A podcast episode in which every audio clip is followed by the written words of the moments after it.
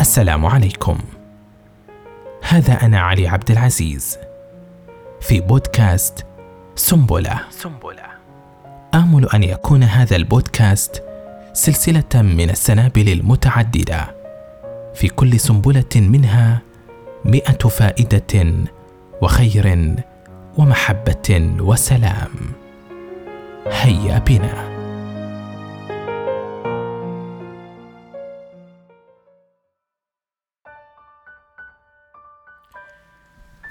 صليت في مسجد وصلى بجانبي طفل لطيف. بعد التسليمة سلم علي مبتسما وقال: دعوت لك. بقيت بين انتفاضة دواخلي من واقع الكلمة وبين مبسمه الجذاب، ثم أخرجني من ذهول الجمال حين أخرج من جيبه حبة حلوى صغيرة وأهداني إياها قائلا بعد سؤاله عن السبب: أمي رقية علمتني.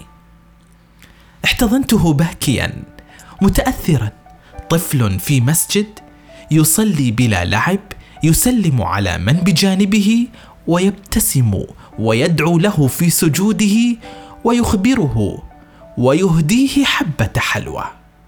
إنها صناعة القادة يا سادة. لم تنتهي القصة هنا. وضعت النية في أن أبدأ مثله، أدعو لكل من يصلي على يميني، أسلم عليه، أحادثه بلطف، ثم أمضي. اليوم بين يدي دفتر مذكرات كامل فيه كل, كل ردات الفعل التي واجهتها بعد كل صلاة، كل كلمة سمعتها من قلبي من صلى على يميني، كل لحظة استشعرت أن صغائر الأمور تبني عظائم الأجور. أمس بعد المغرب أسلم على شاب أسمر الوجه أبيض القلب، قادم من الصحراء، عربيته ثقيلة بعكس قلبه الرقيق.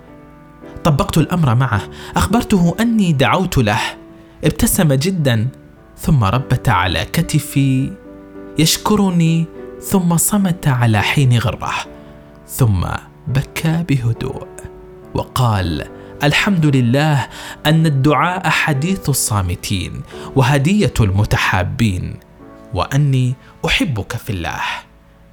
شد في سلامه على يدي وذهب.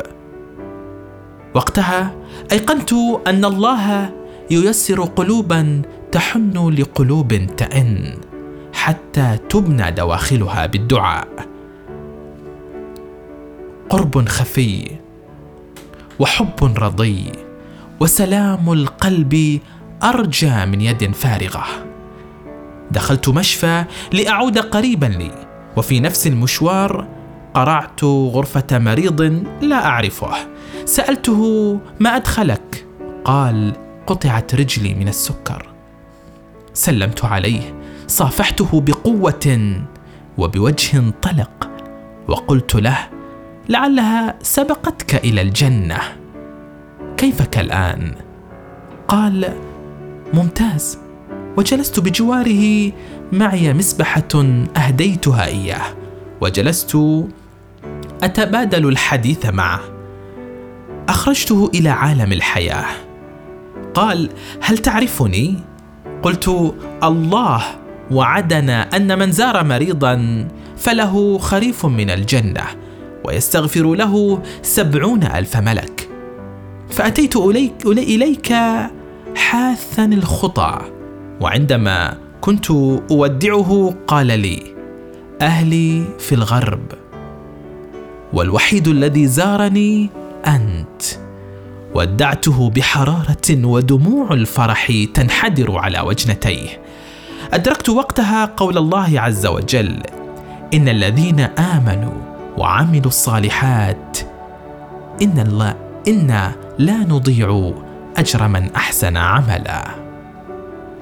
علمني طفل كيف أمنح الحياة لذرات تائهة في الكون،